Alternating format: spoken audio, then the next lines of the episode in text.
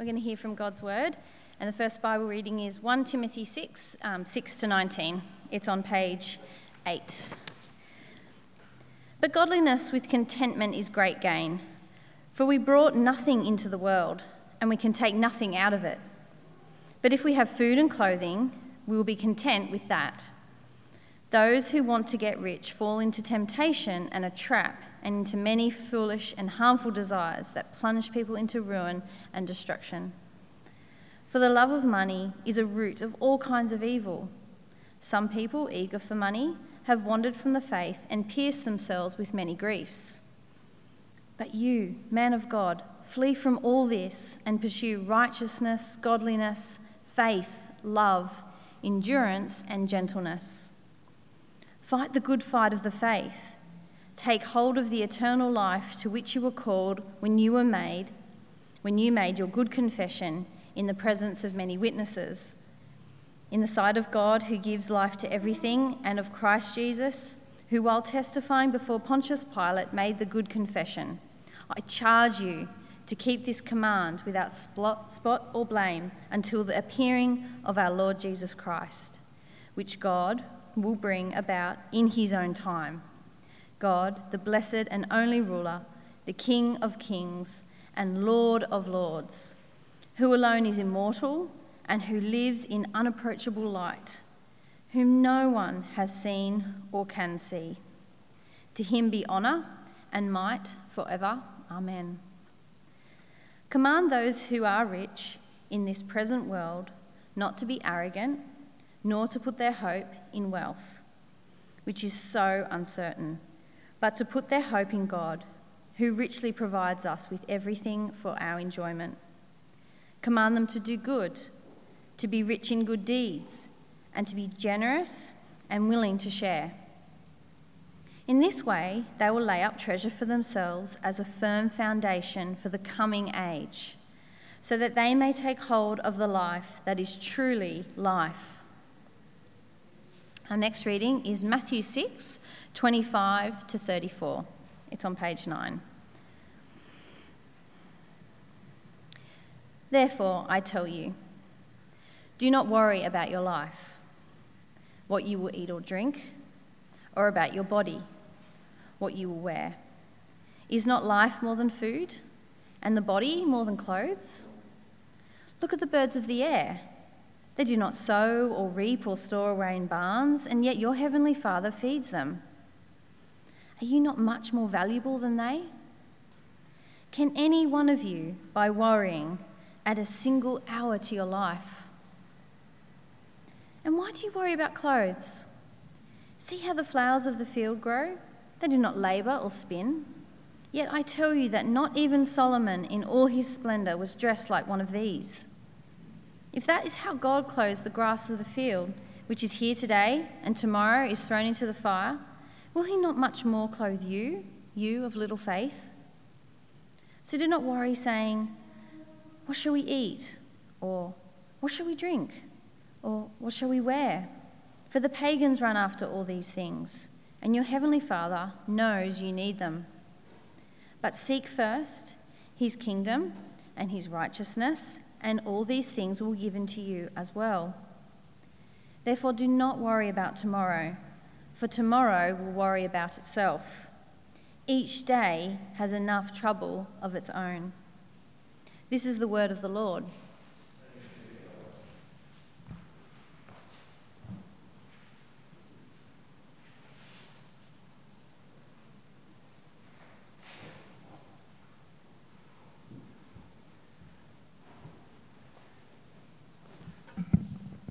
Good afternoon. It's lovely to see you. Welcome. My name's Rowan. I'm the assistant minister here at the Garrison Church.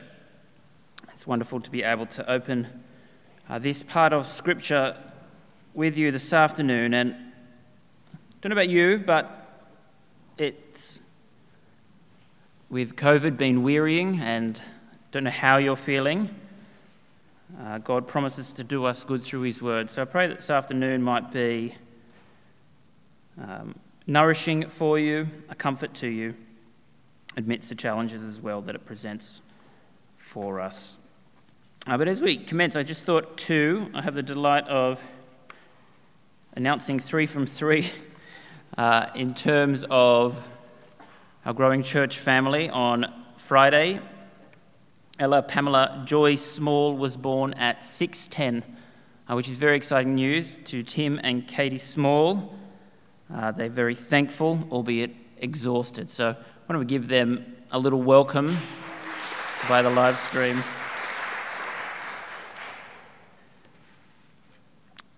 I think that's it for a while, though. We'll see. um, have, a, have that passage open. As we begin, we, we'll see today, I don't know if you picked up as we went through the reading, three, three times we're commanded in today's reading not to worry. Jesus addresses something today that I think we all feel frequently. I certainly do. Uh, worry, worry, or in other translations, anxiety. Uh, many are its causes, many its symptoms. Paralyzing can at times be its effects on our lives. Uh, worries plague us. Sometimes they're informed from the past, uh, they're certainly felt in the present, but often they're, they're consumed by the what ifs of the future.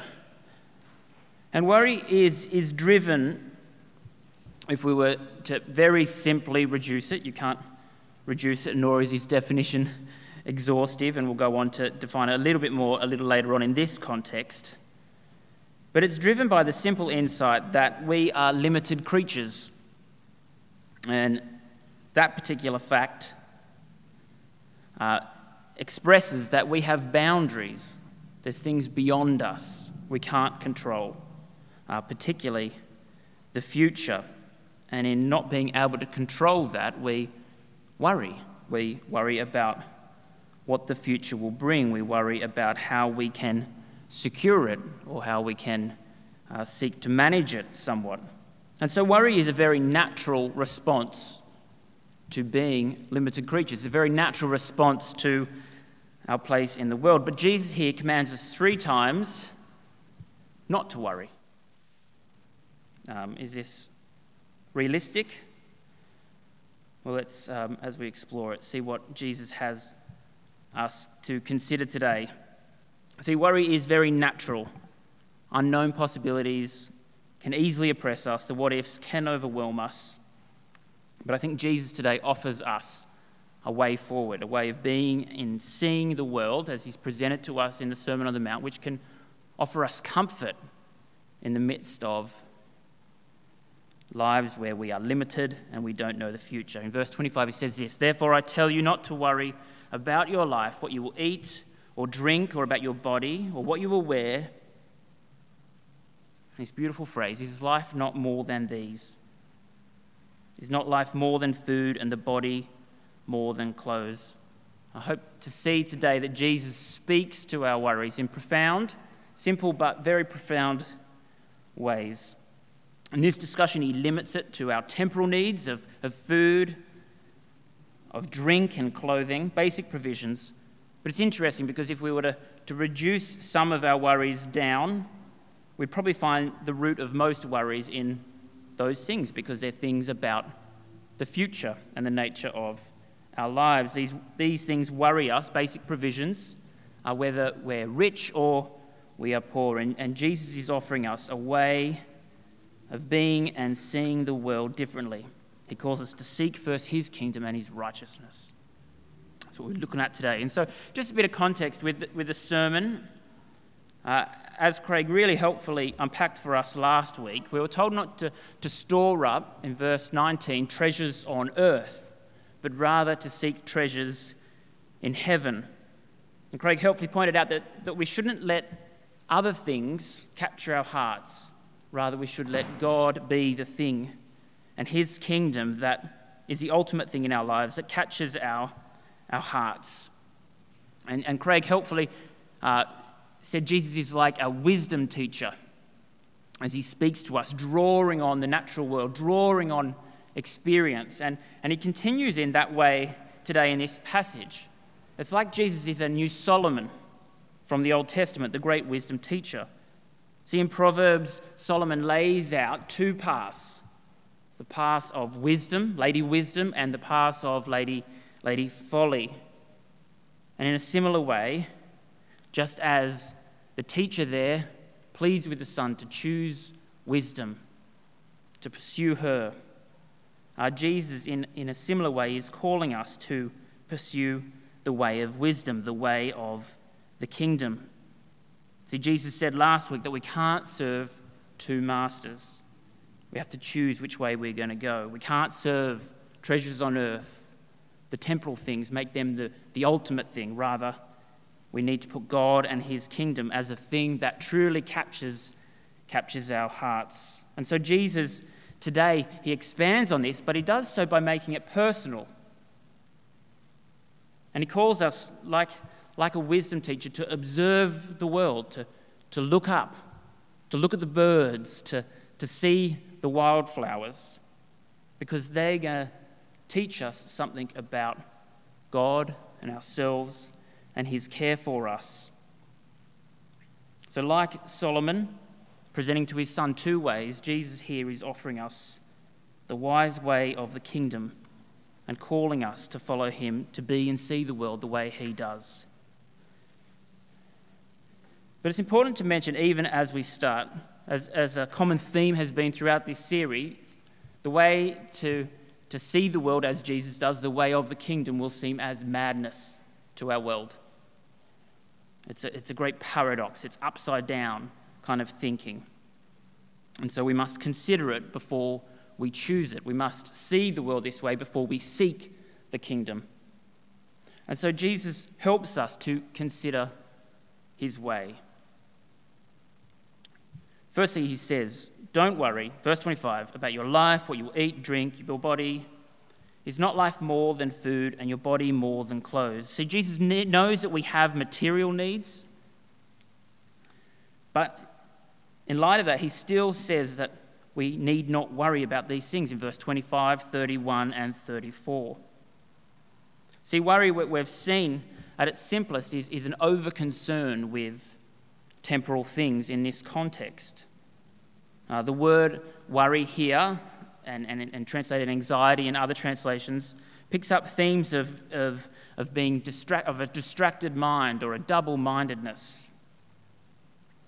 And so, in the Sermon on the Mount, to be worried is to be over concerned with something other than the kingdom. To be worried is to be over concerned with something other than the kingdom. And the kingdom here is, is a shorthand expression for living as, as God's people under his, under his rule. And here to worry is to be over concerned about something else other than that. But as we, as we kind of read through this and, and think about what that means, uh, and we consider the examples that Jesus will bring for us, it's probably important to state here what worry is not, because, because Jesus is not offering here an exhaustive um, definition and, and treatment of, of worry and anxiety, uh, but he's speaking to particular needs of, of being concerned, over concerned with things other than the kingdom. So, worry here is not the same as, as concern. We are to think and plan and anticipate pitfalls. We see that in the scriptures. So there's a subtle difference between being concerned about something and, and over concerned that he's drawing a distinction between. And the solution to worry that he'll offer us is not to be carefree and, and laid back about the things of our world. So the answer to over concern is not under concern. And finally, it's, it's not, as we, as we read through this, um, the avoidance of, of work and, and its fruits.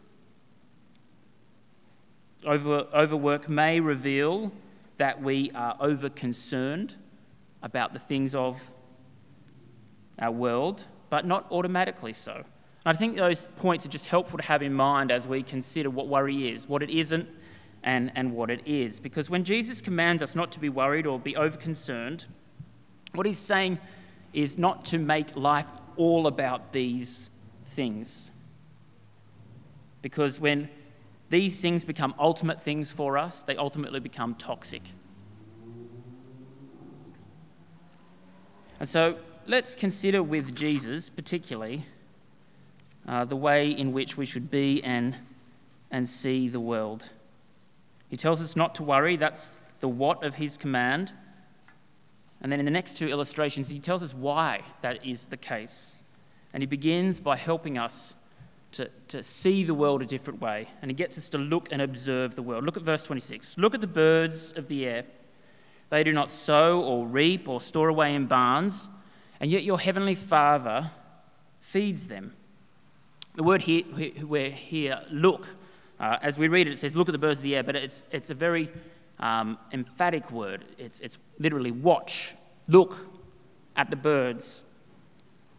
Uh, so we're not to look casually, but to observe carefully. And so, as, as we see this, Jesus commands us to, to look at, at the birds. Now, this is more than a biblical warrant to birdwatch, but it's, but it's wonderfully not less than that.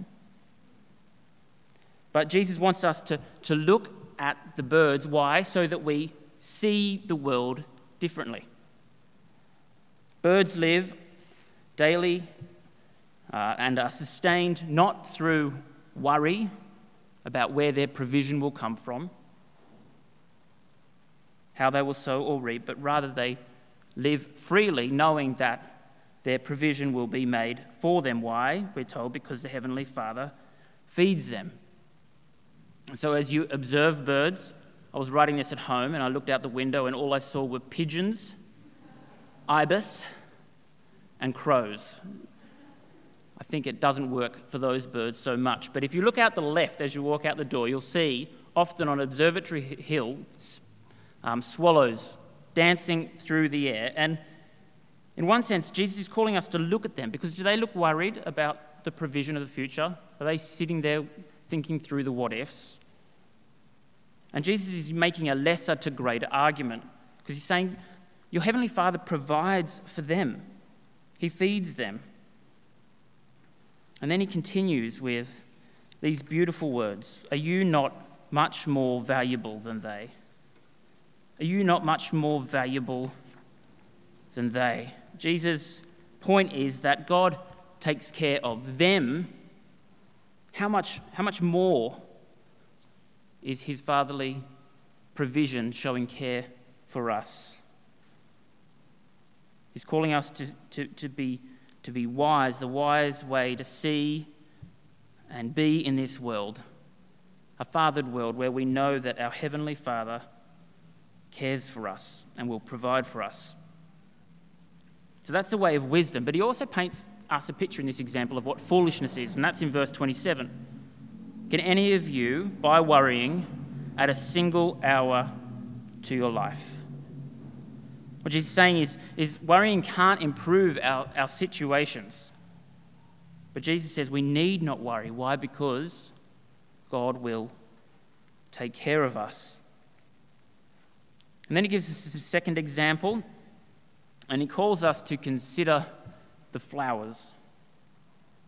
And he's speaking to our clothing, but he's speaking to more than that. It's, it's, our sustenance and provision. In verse 28, and why do you worry about clothes? See how the flowers of the field grow. They do not labor or spin, yet I tell you, not even Solomon in all his splendor was dressed like one of these. Wildflowers make the magnificence, magnificence of, of Solomon look like rags. The most simple flower that emerges in the most random of places. It's beautiful. God clothes them in such a way with far more splendor than that of royalty. And again, Jesus is making that lesser to greater argument. He says in verse 30 If that is how God clothes the grass of the field, which is here today and gone tomorrow, thrown into the fire, how much, sorry, will he not much more clothe you, you of little faith? And again, he's saying if, if God, if it pleases God to make and to care for and to clothe inanimate flowers in such a way, will he not much more care for you and provide for you? Martin Luther on this passage in the 1500s wrote this It seems that the flowers stand there and make us blush and become our teachers. Thank you, flowers, you who are to be devoured by the cows. God has exalted you very highly that you become our masters and teachers.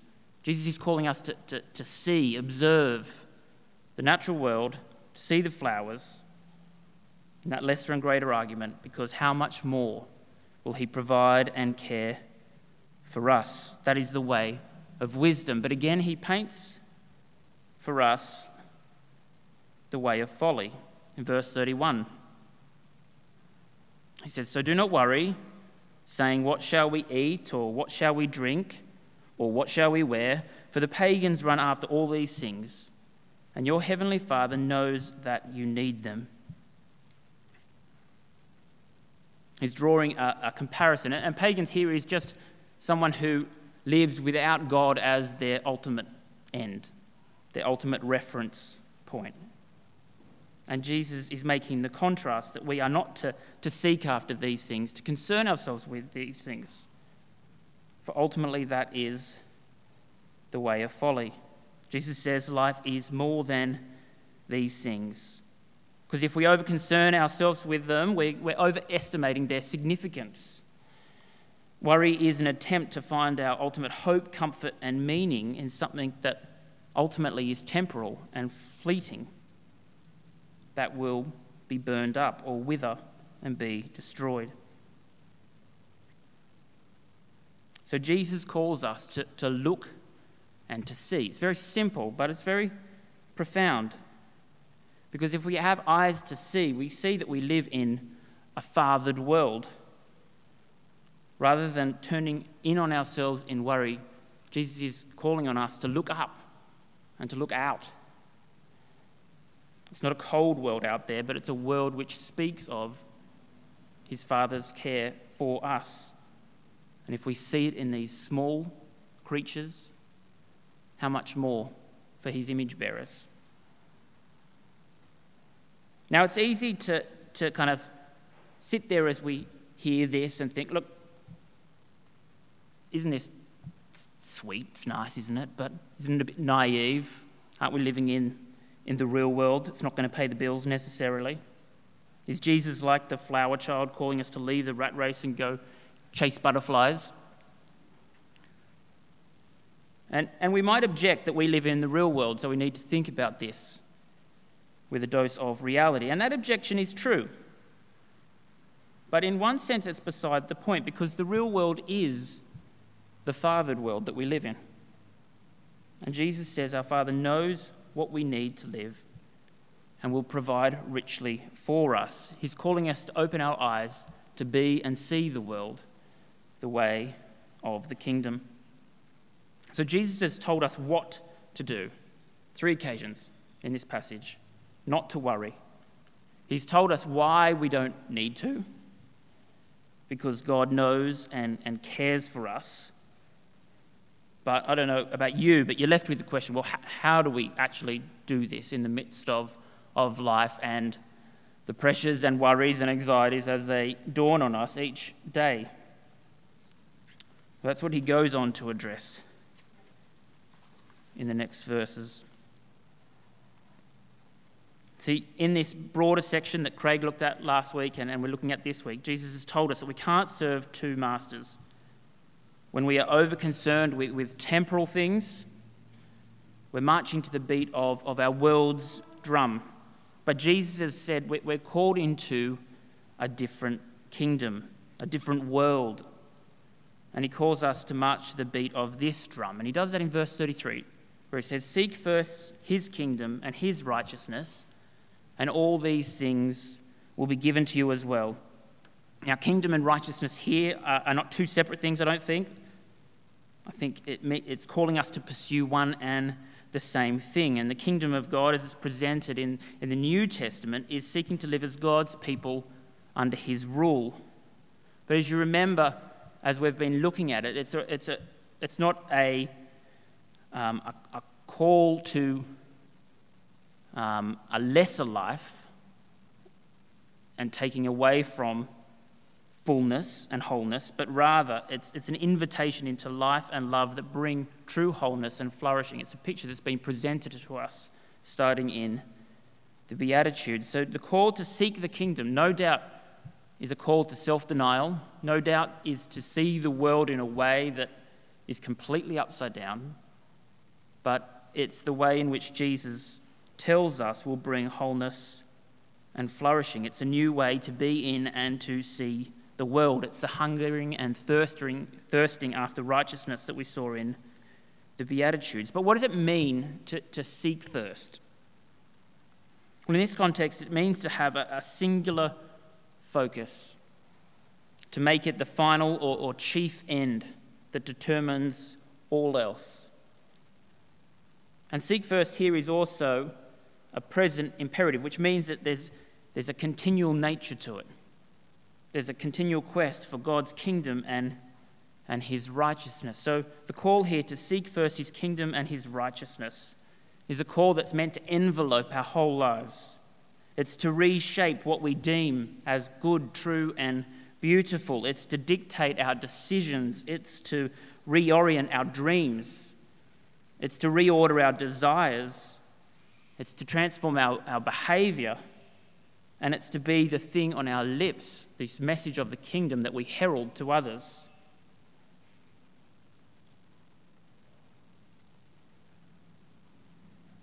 And just in case we're worried that we won't be provided for, Jesus then says, Seek first his kingdom and his righteousness, and it's attached to a promise. And all these things will be given to you as well. C.S. Lewis, in an essay once, wrote that if we put first things first, we get second things thrown in. But if we put second things first, we lose both first things and second things. We never get, say, even the sensual pleasure of food at its best when we are being greedy. When we put the kingdom first, the promise attached is that all these things will be given to us as well. Our needs will be provided for. But if we overconcern ourselves with second things, temporal things, we lose both the first thing and the second thing ultimately. This is a new way for us to be and see the world. And so, a question for us as we draw to a close is what are we seeking first? For the thing that we are overly concerned with ultimately will shape our lives, our decisions, and, and our character. Jesus calls us to seek first his kingdom and his righteousness. It's a call to focus our whole lives around Jesus and his coming reign. Now, as you think about that whole life nature, I don't know about you, but that's that's an overwhelming demand. But remember that it's actually an invitation. It's an invitation into life and freedom. It's an invitation to be freed from over concern in these temporal things, to turn ourselves out and to seek God and not to seek these things. It was striking on Friday as I was typing this.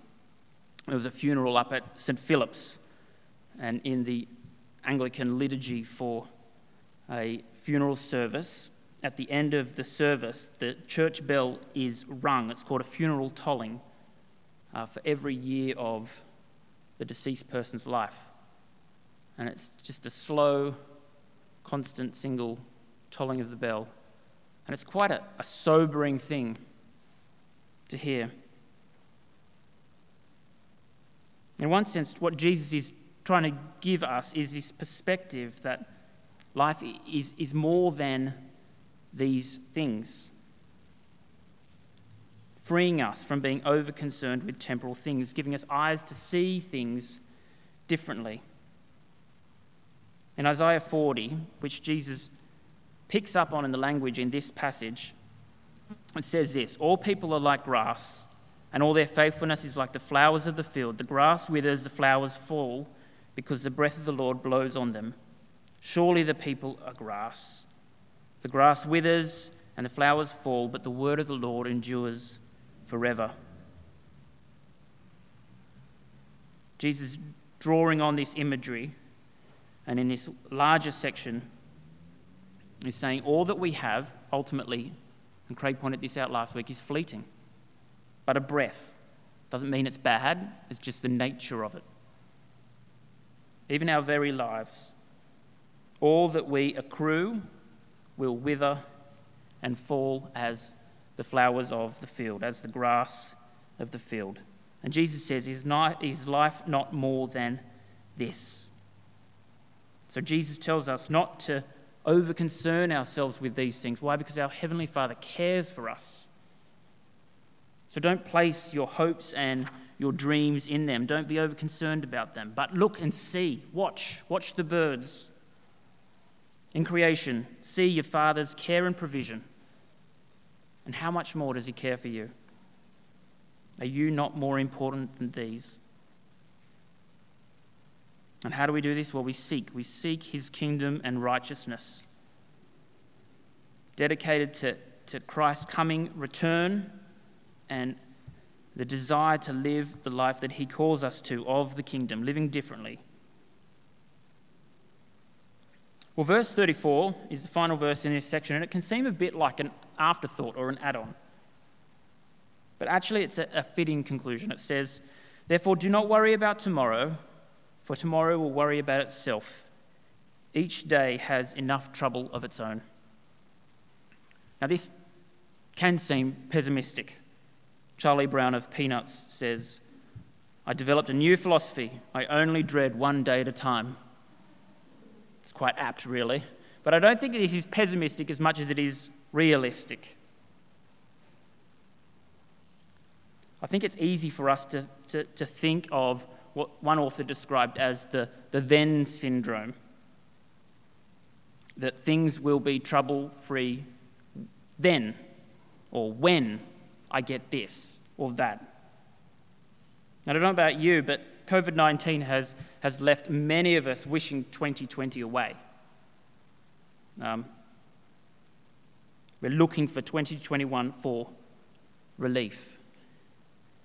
But I think what this passage helps us to do, and particularly this final verse, is to not worry about tomorrow because tomorrow will have its own troubles of itself. Rather, we are to live faithfully today and to go to our Father who cares for us with the concerns that we worry. So let's not over concern ourselves with the worries of tomorrow. See, Jesus wants us to be whole life followers of Him, hearts and lives, not double minded, not divided by serving two masters, not seeking treasures on earth, but treasures in heaven. That's where true life and peace and freedom is found. See, as we've seen, worry can plague us worries from the past, in the present, or, or the what ifs of the future. But the wonderful news of the gospel is that Jesus Christ is the same yesterday, today, and tomorrow united to Jesus by His Spirit. We are adopted into God's family. We call His Father our Father. That means He cares for us, He's for us. And that's a great comfort that we can take from this passage. We can confidently know that the Father is for us. We don't know the future, we are limited, but He is not. He does know the future. And we're told that He cares and that He promises to provide. So let us trust ourselves to Him afresh, to learn to live within our limits and to depend on Him, the limitless one.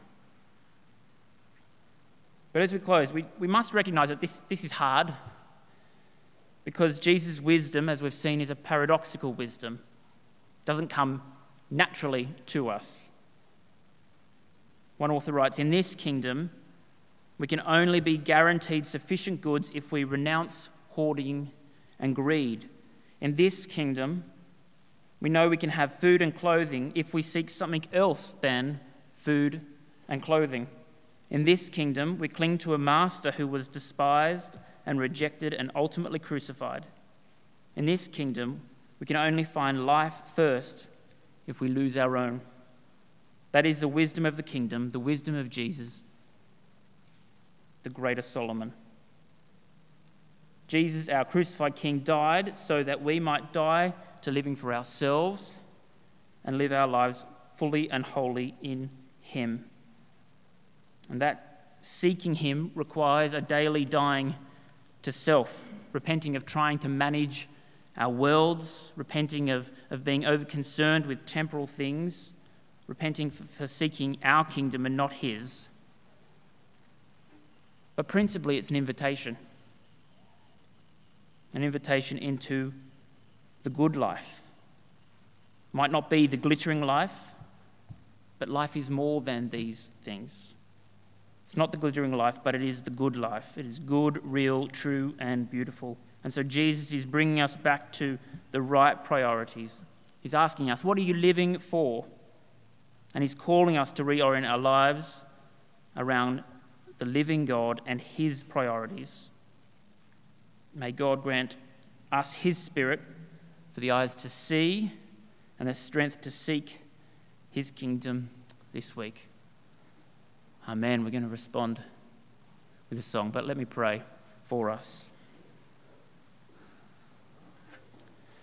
Father, these are simple words to understand as we read them, but hard words to fathom the full depths of as they're revealed to us through uh, the teaching of Jesus. We pray that by your Spirit, you would grant us eyes to see your fatherly care for us and your provision, even in the midst of when things are hard and difficult and the future uncertain. And would you give us the strength to seek you and your kingdom in the midst of it, making your priorities our priorities, knowing that that is an invitation to true life and flourishing. In Jesus' name, amen.